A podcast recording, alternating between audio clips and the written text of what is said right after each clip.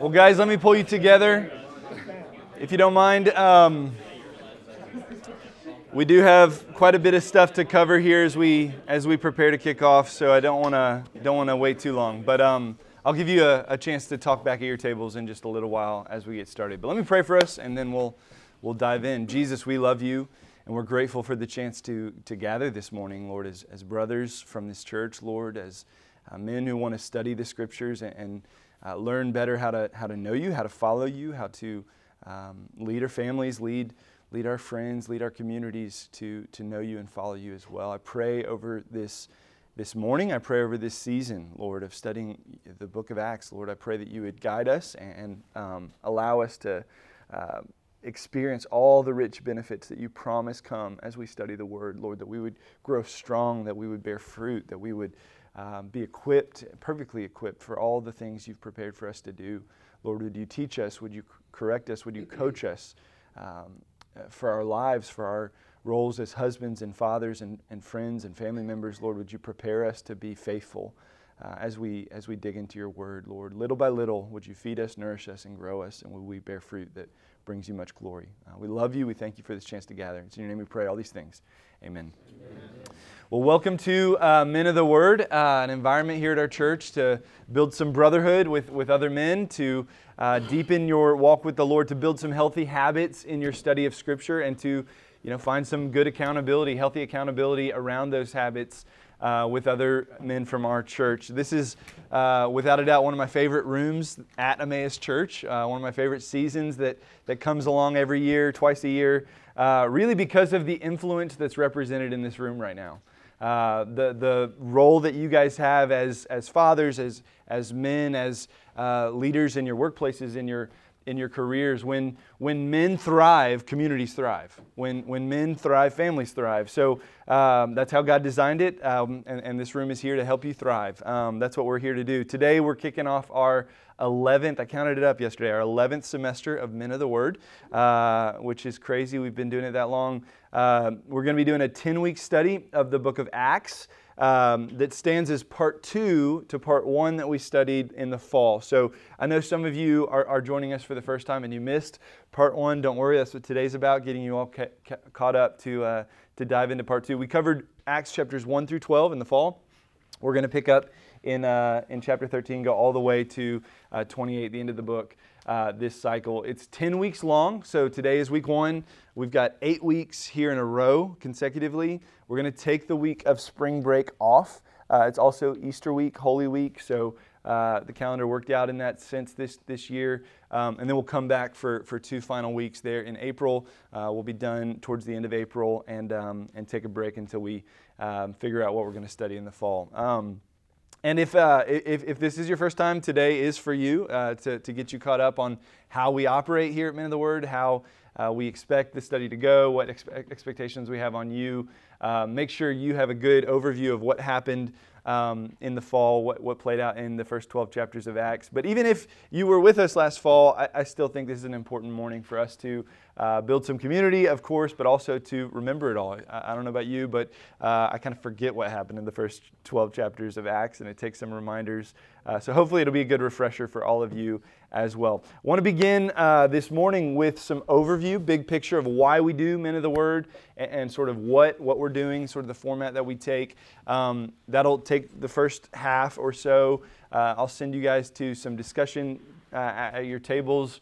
Uh, to answer just a few questions about those things, and then we'll finish up with a with a pretty brief but a quick overview of Acts that should help you as you start studying tomorrow morning. So uh, you didn't have to read anything, prepare anything before today, but the study officially begins tomorrow. I will say right here at the front, uh, you are not obligated to actually go through this study. So as I explain what we're trying to accomplish and, and what we expect of you, if you're like, no, thank you, I want out, I want my $10 back, uh, just let me know. Uh, we, can, we can make that happen for you. Um, but if you're in, we'll ask you to sort of sign your name on, on the line there and, and join us for, for the duration. But uh, let's, let's start off with why. It's always smart to start with why. Why do we do this? What goals are we aiming to accomplish as Emmaus Church when we decided to create this environment? There's two. Uh, they're the same as they've always been since day one, uh, but I want to take a few minutes to unpack them for you. The first one, we're seeking to deepen the spiritual maturity of our church. Uh, so we view this as an environment that is helpful not just to men at Emmaus Church, but to Emmaus Church at, at large. It is a in a sense, a men's ministry environment, but in another sense, it's also a women's ministry environment, and it's a kids' ministry environment, and it's a church ministry environment because all of you are involved in this church. You have you have your own families, you have connections with friends and with, with other members of our church, and, and we're just strongly persuaded uh, because of the scriptures that where you thrive, by God's good design, one of the primary ways that families and churches grow strong is by men growing strong. God sort of ordained the, the, the role of men to uh, take the lead in pursuing God, to take the lead in studying Scripture, to take the lead in leading their families, leading their wives, and leading their, uh, their, their children, uh, leading their communities uh, uh, to follow God as well. And when that happens well, things go well for others. There's this beautiful way whereby fruit grows in, in profound ways when, when men step into their role well. If you're a husband in this, in this room, without any question, God has called you to faithfully lead your wife in spirituality uh, Ephesians 5 is super clear on this. God's called us to you know, wash our wives in the water of the Word. The, the we're to be uh, providing for them spiritually, making sure that they're doing okay spiritually. Our pursuit of Jesus, our pursuit of God, should have the fruitful effect of us helping them pursue Jesus and pursue God. And in a real sense, when your wife is not doing well, God holds you accountable for that. If you're a father in the room, same thing. God's called you to lead your children spiritually. He's called you to raise them in the fear and the admonition of the Lord, to teach them the scriptures, to teach them how to fight sin, to teach them how to pursue the Lord. That doesn't stop when they leave your home, as every parent who has uh, adult children knows. It's a, it's a lifelong calling to uh, pursue God yourself, and as a byproduct of that, help them pursue the Lord as well. Much more is caught than, than taught. They see what you read. They see what gets your attention, what has your passions and your glory. A few years ago, I was teaching a, a family discipleship class, and um, I was trying to make the point to, to the group that uh, your kids see what you love. They know. You don't even have to tell them what you love. They see your life. They, they know what you love. And I, I took a little video recording of each of my kids. My, my youngest was too young to really talk at that point. But uh, Emmy and Hudson, my two older kids, I, I went, it was bedtime, I went to the rooms and I was like, what does daddy love? What are, what are the biggest three things that daddy loves? And they both nailed it. It was God first, it was our family, and it was the Georgia Bulldogs. Uh, and they both had it in that exact order, uh, which I'm like so proud of. Um, I am discipling them. But, but all that to say, this, this is how God's designed it to work. And for all of us, you may not be a, a husband or a father. Uh, the Lord may never lead you into those roles, but he's, he's called all of us to be on the front lines of pursuing Him as we exist as members of one another in this thing called the local church. And as we ferociously seek after God in our own time in the Word, in our own uh, prayer life, in our own worship on Sunday mornings, as we lead our church in those serious pursuits of God with serious passion from our hearts, it has byproducts and fruitfulness all around us. You know, you just search the Bible and you will see this. Where men step into their role with serious spirituality, serious following Jesus, life around them begins to flourish. And where men neglect their role, it just begins to, to fall apart, to degrade. Society begins to degrade, which is a little bit of a warning for us as we live in the, the current society we have. I just want to show you two quick examples of this a good example and a bad example. Um, I was thinking about this uh, and just had some fresh examples on my, on my mind from uh, my own study of Scripture this year. Bad example, I think we can start right in Genesis with Adam. Um, I, have been reading through, doing a Bible reading plan this year, reading through the entire uh, Bible, trying to, to knock it. I've never done this you know, Genesis to Revelation in, in one calendar year. Um, and it's been challenging to get into that pace of three to four chapters a day, but I've, I've really enjoyed it. But finished up Genesis back in January, um, and and man, just reading those first four chapters, Adam is not the best example of a godly leader and a godly man.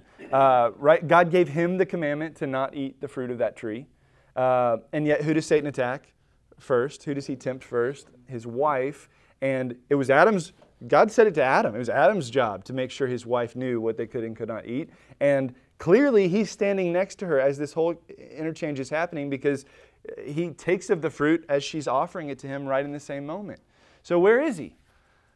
Why isn't he speaking up? Why isn't he uh, helping his wife know the truth as she's experiencing these lies? Why isn't he, uh, even as she's falling, why isn't he, you know, protecting himself and, and, not coming into sin as well? What's fascinating about that exchange in, in uh, Genesis 3, who, who sinned first? Was it Eve or was it Adam? I would agree. It's, it's Adam, but it, it appears to be Eve, right? She ate the, the thing first. But when you read Romans 5, and when Paul's explaining the idea of original sin and the concept that we were all in Adam when he sinned, and therefore we all got sinful natures from him, his, his rupture of, of sinning there in Genesis has resulted in sinful brokenness in all of humanity through all of time. Who's responsible for that? It's Adam. It doesn't say Eve sinned, and, and therefore eh, God held Adam responsible for all of that. Uh, it, it's so clear there. He, he neglected his duty, and chaos ensued. In the very next chapter, too, his sons, Cain and Abel. I, I never had noticed this until studying Genesis this time, but uh, Cain, you know the story. Cain ends up killing Abel, but before uh, he kills him, they're both offering uh, offerings to God. And Cain appears to be sort of getting lax and lazy in his in his offerings. Like clearly, uh, Abel knew what kind of offerings to offer God. God had instructed them, or he instructed Adam. Clearly, there was some standard. You should offer this and not that. Well, uh, Cain is, is getting lazy, getting lax. He's not being faithful in those ways. His brother is, and he starts to get angry at his brother. I don't know if they were John. You know how brothers can be. You all have them. Uh, most of you probably have them. But uh, regardless, Cain begins to get angry. He begins to have this jealousy. And my question as I read that is where the heck is Adam? He's not dead. You, he picks up at the end of chapter 4 having, having other sons. He's still there. But as his son is dealing with real sin issues and, and murder is sort of boiling up in his heart and, and eventually going to spill over and result in the very first murder, where's dad? Where's the guy who can speak into his life and help him process these things? He's nowhere to be seen. It's actually the Lord who ends up speaking to Cain. God coming behind an unfaithful dad to try and intervene in, in, Cain's life. It doesn't work. Cain, he says a very fascinating phrase to Cain. He says, Sin is crouching in your heart and it will overtake you if you don't master it first, which is just a good lesson for all of us, men. But, but I just want you to see Adam is not fulfilling his role there, and, and without a doubt, in his, in his absence, chaos ensues. And conversely, a, another good example. Or a good example um, that we see. There's a lot of them in the Bible, but I just finished reading um, the book of Daniel with my D group last uh, last year, and um, man, what a what an example of, of a godly man. Um, he's a, you, know the story of Daniel. He's, he's taken, he's in Israel. Uh, Babylon takes over, defeats Israel, uh, conquers Jerusalem, and they take their best young people, like all their young men, all their princes and stuff, and he, they take them into captivity into Babylon in order to indoctrinate them. They're turning them into Babylonians. They're giving them Babylonian names. They give them all this great food, all, all, these, uh, all the great privileges of being in the king's court. They're pouring out on these Israelites. Why? They're going to change them into Babylonians and send them back so that they can really assimilate uh, the land into their into their leadership and their rule. But but you've got this youth. I mean, th- probably a teenager, upper teens. I'm assuming 17, 18 years old. What's up, man? Welcome. Glad you're here. Um, 17, 18 years old, and he is finally away from his parents, right? Like he is free and he's being offered all the riches of Babylon. You can, you can have all this food, all this wine. And what does he do? He just resolves as a teenager, outside, for the first time in his life, outside of the direct control of his parents. And he resolves, I will not defile myself. I will not depart from the Lord.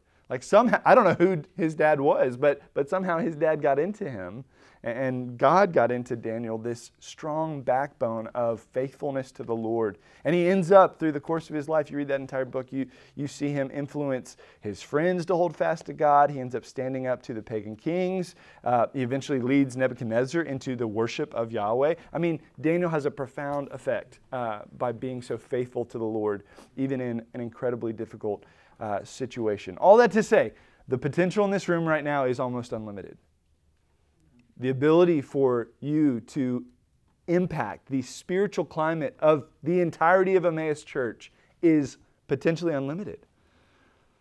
The seriousness with, with which you will take your spiritual lives, the seriousness with which you will take your study of Scripture, can have the beautiful benefit of bearing fruit in the lives of your family. So, some of you, as I say that, may be feeling just ultra convicted, right? Like maybe you're living in a home right now where there's a lot of chaos and, and things aren't going well. You haven't been fulfilling that role with your wife very well. You haven't been leading your kids that well. Uh, you think to yourself, I'm Adam, I'm not Daniel. And, and to that, I would say, praise God you're here.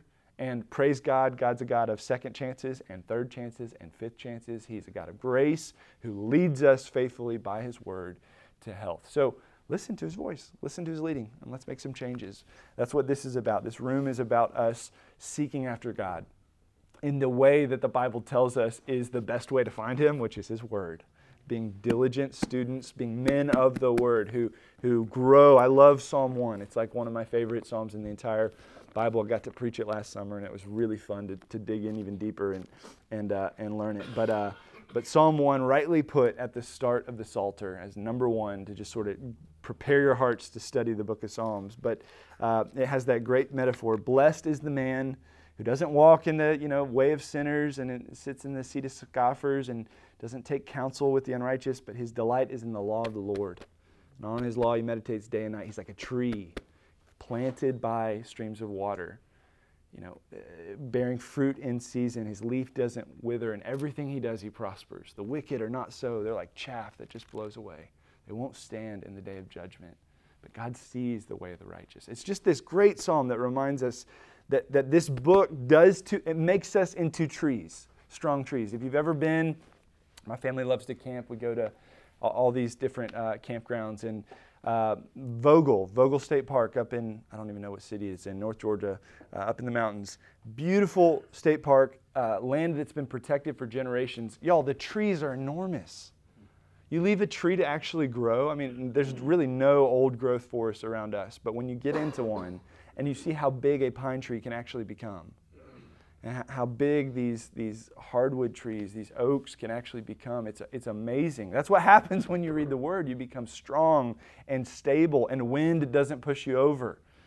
And you're not breaking down when the, and you're not you know, withering away when the, the heat comes and the, and the seasons get tough. There's, there's roots down deep that are drawing up nourishment planted by streams of water. That's what happens when we, when we live our lives in the Word. So, all that to be said, that's our goal. We want to help you become oaks of righteousness, men of the word. Uh, we live in a world without a lot of oaks, men, if you've been looking around uh, very much. We live in a very thin age with a lot of superficiality. Even in the workplace, people are, uh, they posture and they act like experts, but there's not a lot of depth. Not a lot of people spend a lot of time thinking and, and uh, meditating on anything.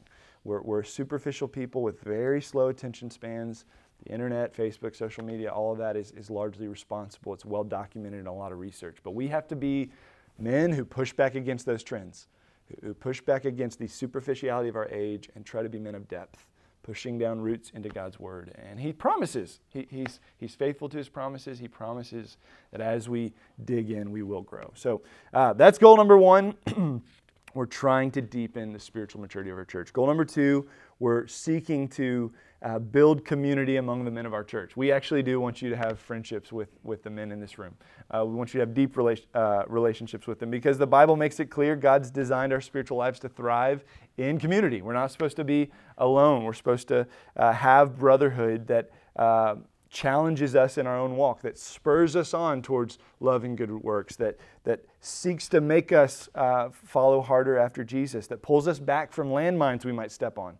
It can sort of like wake us up when we're about to walk off a cliff, when, when sin is crouching at the door of our lives and, and things are not going well. Brothers who can, uh, can speak truth in, in love and, and draw us back to faithfulness. Uh, as our church grows ever larger, we need more relationships, more healthy relationships among brothers where you can be vulnerable, where you can be honest about the places where you're struggling and where you can grow. And we've designed this room to really be set up with, with honesty. So you're going to start in the future weeks, we'll start off with discussion time.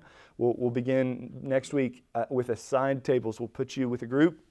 And uh, the goal is for that time, and when we write some questions that, that go along with what you've been studying, but the goal is for you to be vulnerable and honest about the places where your life is falling short of the, the model shown for us in Scripture. So basically, it's a time to share where I, where I suck, where I'm not doing good.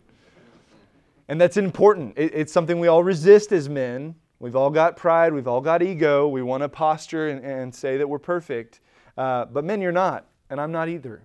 And what helps us to grow is being honest and vulnerable about where we fall short under the safety of God's grace so that we can make changes and grow. Uh, so we need rooms like this where we can have good community, uh, safe vulnerability, and, and, true repentance that leads to true uh, spiritual growth and, and faithfulness. Uh, sin is real, Satan is real. Um, you put our sinful natures and and Satan's temptations in a room, it usually doesn't go well. Uh, but it goes better when there's brothers. It goes better when we've got deep roots in the Word. So, um, if you're extroverted, this this goal is going to come more naturally to you. It's going to be easy to come and talk with brothers and and engage in discussion time. But I want to talk to the introverts real briefly. You're going to want to resist. You're going to want to not answer questions. You're going to want to maybe even dip out, come late, sort of skip the discussion time, get here for the teaching time. Uh, push yourself. God may have given you a nature that resists r- relationships of depth, but you need them. You need friendships. So push yourself. It's good for your soul.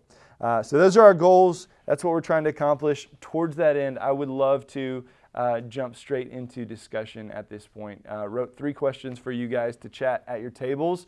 Uh, bro, you can't sit by yourself for this part. So uh, we got plenty of seats. There's one up here. Probably that table close to you would work as well. Um, but uh, take a few minutes. Uh, somebody appoint yourself a, a, a proctor and, and um, y'all guide yourself through uh, a few questions here. In what ways have you seen the faithful leadership from men in your life impact your own soul? So, not bad examples, but good examples that have profoundly impacted you. Secondly, evaluate your current spiritual life. In what ways are you proud or disappointed with your current habits of studying Scripture? Um, be honest there, men. Resist that temptation to hide. And number three, what would you say is your primary prayer for yourself as we begin this study? So take a few minutes. I'll give you about 10 minutes and then we'll, we'll dial back in. All right, guys, let me, um, let me pull this back together. What I'd love to do, even before we jump into, we just got about 20 minutes left, um, and we'll, uh, we'll use most of that to do an overview of, of our study now. But even before we jump into that, I know question number two might be a real hard one to answer, honestly. Um, and, and maybe some of you did, and I'm proud of you for, for being vulnerable. Maybe some of you just, you know, being that real with guys that you don't know about what's really going on is just impossible. And so you, you didn't. I just want to pray for, for all of us and, um, and, and encourage you to come back. I know, um, I know what it's like to have your life in a mess, and I know how good of a cleanup artist God is. I know what, how good of a redeemer He is. And so, um, if you're there, if you're that low, um, and, and, question two is just just um, hard. I'd love to pray for you. Let, us pray. Uh, Jesus, I, I just want to ask your particular um, action um, for those who, who may have had a hard time answering number two, Lord, who may just be living under the the accusations of Satan, the, the guilt and shame that come with failure. Um, and Father, you, you are God who, uh, it's not that you like failure, it's not that you excuse sin, but you do forgive sin. You, you, don't ignore it, you look straight at it. You see all of its horrors, Lord, and you, in, in love, decided to send Christ for that sin. You, you decided to pursue us even before we had turned ourselves even before we had turned around. You came running for us. You made the first move, and it's a great demonstration of the love that you have. And we thank you for that, Lord. And, and I just pray that, that these men would know that. I pray that your grace would cover them, would remind them that they're safe to make changes, they're safe to uh, be free in, in, the love of God, to begin to follow you, Lord. So would you, um, would you make known to them your love? Would you make known to them your grace? Would you make known to them that tomorrow doesn't have to be the same as yesterday, Lord? And would this become an environment where they can uh, begin to put down some roots into your word and make some, some clawing efforts towards you? And uh, Father, would your promise that all who seek you find you come true? Would all who knock, Lord, would you just open that door wide open? Um, would you even show these guys that you're the one who's helping them knock? You're the one who got them here this morning. So we thank you for your grace and. Um, I just pray you'd, you'd guide our time. Let this be a season of, of rich growth for all of us. We love you. In your name we pray. Amen. All right, grab your books if you don't mind and uh, flip open to page uh, 10 and 11. I want to just orient you a little bit to this resource. This is produced by the Village Church in Dallas, Texas. Um, very faithful church uh, that is uh, does a lot of really amazing things. One of the things they do is a similar environment to this. They have a men's Bible study, women's Bible study, and um, the the resources they create in house for their for their own uh, church, they've made available to other churches to utilize, and just phenomenal study books. So we have uh, jumped on this train, and um, uh, this is what we used in the fall for part one. Uh, continuing with it. Uh, try not to lose these. These are expensive. They're about 20 bucks a piece. Um, so thank you for. I'm sorry we had to charge, but just helps us keep our our budget from blowing up um, helps us offset some of that cost. But the way this study works, so uh, pages 10 and 11, this, this is today. Week one is really just one day long. It's us orienting you. I'll go through um, sort of these overview context information in just a moment. But flip the next page to week two. This is where you'll start studying tomorrow.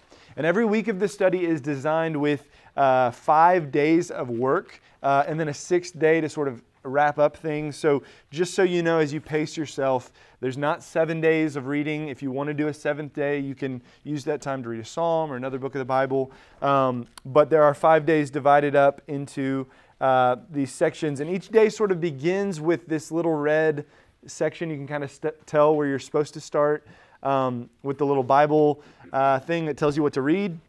And each day concludes with uh, a red section that says apply. So it's always trying to make you think about the word and then think about how it should apply to your life. Um, there's five of those days that are split apart. The first day you're going to read the whole section for the week, and then it divides up the rest of the week into four days. Uh, so you're welcome also if you want to stretch it out into seven days. You can just sort of divide it up differently and answer questions as you go. But but this is the first part of your study. Uh, the, the first part of sort of your your um, what we expect of you if you decide to go through this, is your own daily personal study of Scripture. So, Men of the Word is not just a gathering where we get together and hang out, it is a commitment to be studying the Scripture on your own on a daily basis. So, this is what you'll go through. When we come together, sort of part two of Men of the Word is the discussion time. So, you will have already done your reading, you'll come together, and you will discuss at a table uh, beginning next week what you read, what you studied, what stood out to you. Um, I'll usually give you a heads up of which questions we plan to answer. Uh, so bring your books. Uh, it's it's a good source of accountability to have to open up your book and people can see is it totally blank or did you did you write some notes down? Um, don't let if you if you're totally blank, still come. Like don't let that uh, that grind keep you from showing up. But I will tell you, you know, we're trying to help each other develop healthy habits here. So let that good rub do its good thing.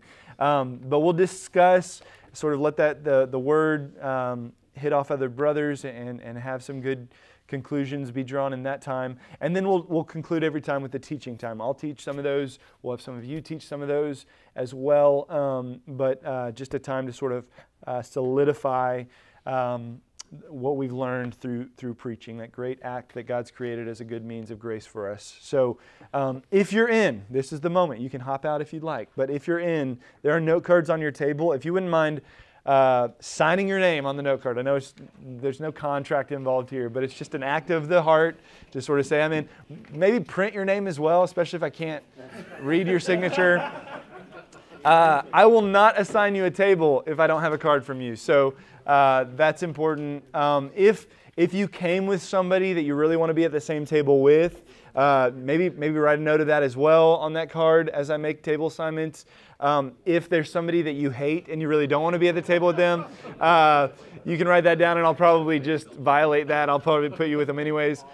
And if if you uh, if you feel like you'd like to be a table leader and sort of be responsible for uh, guiding discussion and helping, you know, if, if, somebody doesn't show up, following up with them, um, trying to keep some consistency, uh, maybe put a star on there that would let me know that as I as I keep that in mind. We always have more volunteers for that than I have spots, so uh, we'll we'll see what is needed there. But if you're willing, put a star. That would help me, um, and I'll collect those at the end. Um, I will mention one other thing uh, about the book. On page uh, seven and eight, sort of where it all begins, there are some good uh, descriptions of, they call them Bible literacy tools, this page right here, page eight. Um, that sort of walks you through good habits of studying the Bible. So, one of the things I love about this book is that it does, through the questions, guide you through like how to think about Scripture. Um, but if you've never studied the Bible before and you are looking for a healthy framework for making sure that you're studying it faithfully. Uh, this method is known as inductive Bible study, comprehension, interpretation, application. Uh, it's a good way, no matter what you're studying, to think about Scripture to make sure you're making healthy conclusions that are true rather than just sort of drawing out uh, random proof text that, that may not be true. Um, but with that, flip back to page 11, and um, I want to give you some context for all of you to remember who wrote Acts and all that kind of stuff uh, as we begin to study. It's always vital to know context of a book before you begin studying it. Yes, the Bible is God's holy word, inspired by God, uh, able to teach and instruct us, but the Bible is also a collection of letters and writings. And Luke was written as a, a work of literature. And so you should know who wrote it, who he was writing to, why he wrote it. Those things help inform his meaning, which the, the Holy Spirit inspires not just the words, but the meaning, the heart, all of it. So it just helps to inform uh, your interpretation to make sure you're seeing it all correctly. So, uh, who wrote the book of Acts? Authorship, it was Luke. Luke, the physician, he was a friend, a companion of the Apostle Paul on his second and third missionary journeys. We're going to see him show up in Acts part two. Uh, the, the narrative will change from uh, they and them statements to I and we statements because he's there in the midst of, of Paul's journeys. Uh, it is technically anonymous. He didn't write his name on this book, nor did he write his name on the Gospel of Luke. Um, however, we have a lot of confidence from uh, history and church tradition uh, to, to hold that it was, in fact, uh, Luke. If you're interested in some of that, I can let you know. Audience, to whom was it written? It was written primarily to a man named Theophilus, uh, who's referenced at both the beginning of Luke and the beginning of Acts. These were written as one volume. Uh, back then, um, you could not. Uh, fit everything uh, the way they wrote was, was on scrolls. And so he could not fit his entire uh, history of Jesus and the early church on one scroll. So he did two scrolls. The first scroll became known as the book of, of Luke. The second scroll became known as the book of Acts, um, but both are from Luke to Theophilus. We assume, though we don't know who he is, we assume he was likely the patron of Luke, a, wealthier individual who uh, probably funded Luke's investigations and his research, uh, helped to support him as he was studying all this stuff. He clearly interviewed a lot of people to put this history together. Um, so he probably paid for it, and it was likely, though he would have gotten an early draft, it likely was intended to be widely distributed as a, uh, a historical record of the early church. Um, it is the only uh, inspired historical record that we have of these early days from Jesus' ascension uh, up to um, 80, 60, uh, 62 AD is, the, is sort of the last year when the history covers. Um, occasion, when was it written and why? It was written, we assume, in 64 AD. There's also a possibility that it could have been uh, later, like 70 to 85 AD. Um, I fall in the camp that it, that it was probably 64 AD. The reason is uh, that's when Paul died. Um, and his death, Paul is like the main character in the book of Acts. I know he didn't really show up at all in part one, just a little bit, but he is central in part two. Uh, we're going to see him and get to know him a lot this, uh, this semester. Um, and he passed away in 64. So if, if that was known, it would have been included. That's my assumption. Um, there are some scholars that hold that it was written at a later date, but we know that it was concluded by 85 uh, because that is the date when we know Luke died. So um, somewhere there between 62 and 80 AD is, is where it was uh, written. Uh, genre, what style was it uh, was it written in? Um, this is what's known as biblical historical narrative. Uh, it's the same category of, of genre as we, uh, as we have for the Gospels. It's history. It absolutely is a history book, but it's more than history. It, it uh, conveys theological and redemptive truths that are meant to sort of help us understand the true purposes of God. Um, it is written in a style of high Greek vocabulary, so the author was clearly very educated, uh, clearly a Gentile.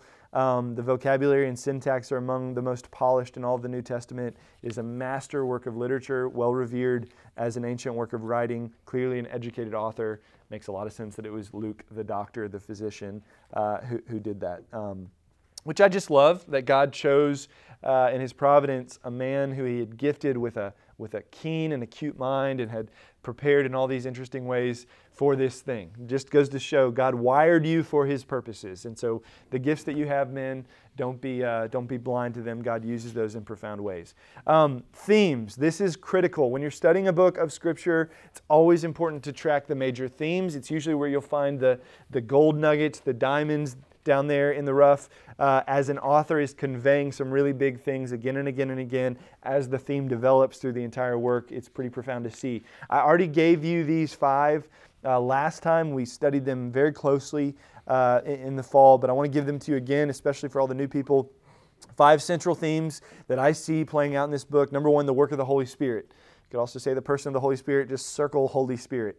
Um, without a doubt, he is on major display through the entirety of the book of Acts. Uh, he is showcased as the, as the one who brings the power for the church to be born and to uh, explode with this powerful growth uh, in the world around it. Um, the second theme would be witnessing, witnessing for Christ, proclamation. Uh, the word witness appears so many times, uh, very clearly connected throughout this book with the theme of the Holy Spirit.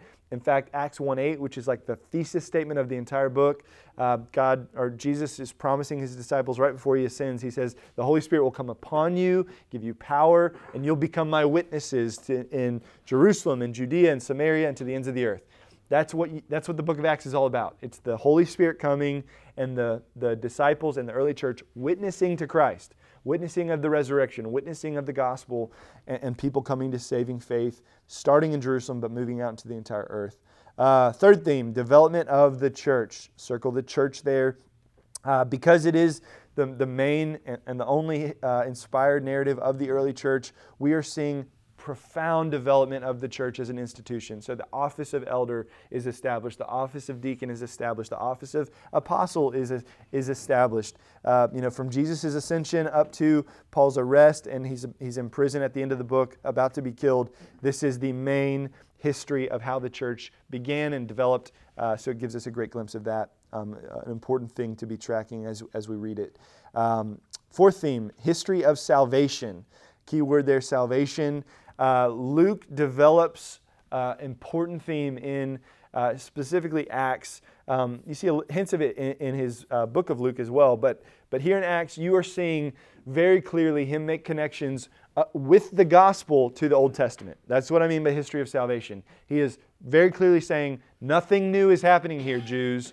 The, the gospel that Jesus has brought, the, the uh, you know, atonement and the redemption that he offers through the cross is 100% connected with the Old Testament. We're not dealing with a new faith. This isn't a new movement. This is a unified whole with the Old. And so you'll see a lot of mentions to Old Testament scripture. You'll see, even uh, here as we start this week, you're going to see Paul give a very persuasive uh, sermon in a synagogue where he is uh, helping Jewish people understand that Jesus is the Messiah, that his salvation is the salvation that was promised in the Old Testament. So, big theme to be tracking for sure. Last one here evangelization of the nations. Uh, Luke, being a Gentile, highlights an important, valuable truth that we see throughout the book of Acts, which is the gospel is for everybody. It's not just for the Jews, it's for the Gentiles as well, and the gospel will go everywhere. Uh, it's it starts off in chapter one as a church just in one place, Jerusalem, 120 people, and uh, here we are today. It's a, it's a global gospel, and that is totally consistent with what Jesus wanted and, uh, and his plan in the Old Testament up till now. So uh, the nations seeing the gospel break forth into Gentiles and into new places is definitely a big thing to see. Um, and with that, I have three minutes to tell you all about the first 12 chapters of, of Acts. Um, so here's a quick overview. Chapter 1, the church begins. Jesus gives them his great commission there in Acts 1 8. You'll receive my power, you'll be my witnesses. There are only 11 of them at that time. It's the 12 apostles minus Judas who betrayed. Uh, and they, Jesus departs, and they immediately start to gather to pray. The initial believers join them. There's about 120 people that form the entirety of the church of Jesus Christ at that time, there at the end of chapter 1. Chapter 2 is the day of Pentecost. The Holy Spirit falls Peter preaches, tongues are spoken, uh, glorious, magnificent moment. 3,000 people added to the church in one day. So now you're up to 3,120. Chapter 3, they heal a lame beggar, Peter and, and John do. Uh, a crowd gathers, they preach another amazing ser- sermon. Another 5,000 men, and presumably more people as well, uh, were baptized. So now you're up to like let's say 13, 15,000 people in the church in just a few weeks. Uh, chapter 5, Ananias and Sapphira die, fall dead in a really profound way, uh, guilty of hypocrisy and deception and greed. Uh, it doesn't stop the church at all. In fact, the fear of God falls upon the church in that moment. And it says more than ever, believers are added to the church. So now, if you double it, we're up to 30,000 you know, members in just a few chapters. It's, it's very um, uh, rapid growth. Uh, chapter 6, the first deacons are appointed. One of them, named Stephen, becomes a central figure uh, as he's just a great preacher, uh, really defending the gospel and the, the unity of Christ with the Old Testament. So much so that they don't like him. The Jews, the Jewish leaders don't like him. They arrest him on false charges. In chapter 7, in that uh, trial, he gives a beautiful sermon, the entirety of chapter 7, and then he's killed. Uh, they, they murder him. He's the first martyr. And right after killing him, persecution breaks out into the city. All these 30,000 people, new converts, growing rapidly church, they're running for their lives. Many of them flee. They have to uh, escape into the, the area around them. Um, but it doesn't stop the gospel at all because as they go, what do they do? They carry the gospel with them to new places. You see the first Samaritans converted as the gospel goes to Samaria, just like Acts 1 8 tells us. And then you see the first Gentile conversion with the Ethiopian eunuch, a man who's on his way to Africa, Ethiopia, carrying the gospel now back to Africa. So uh, God is on the move. Chapter 9, Saul, the great persecutor of the church, uh, is converted in this dramatic way. Uh, he ends up living in Damascus for a few years, preaching the gospel there. Uh, and then he goes and visits Jerusalem for a minute. This is key, though. He gets shipped off to Tarsus, which is his hometown. He doesn't stay put in Jerusalem for long.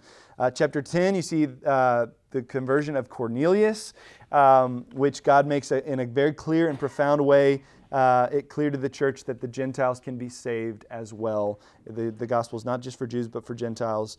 Uh, in chapter 11, uh, a bunch of Gentiles are saved in the church of Antioch, um, as you have the, the first great church outside of Jerusalem beginning to be established. And it's the first church where you have a lot of Jews and a lot of Gentiles converging. It's a true uh, a Christian church in that sense. Um, and Barnabas is sent up there from Jerusalem to be uh, the, the pastor to help out. He goes and gets Paul from Tarsus, brings him back to help in Antioch. And a lot of stuff is happening in Antioch. That's going to bubble forth in part two.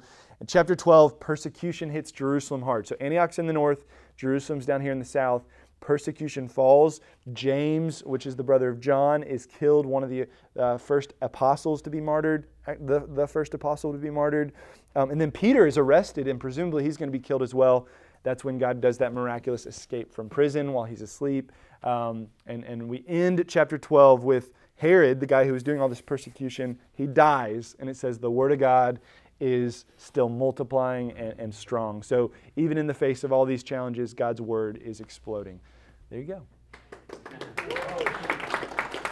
I took four minutes. I apologize. Uh, we've prayed a few times. I'm going to let that be. You guys are dismissed. We'll see you next Wednesday.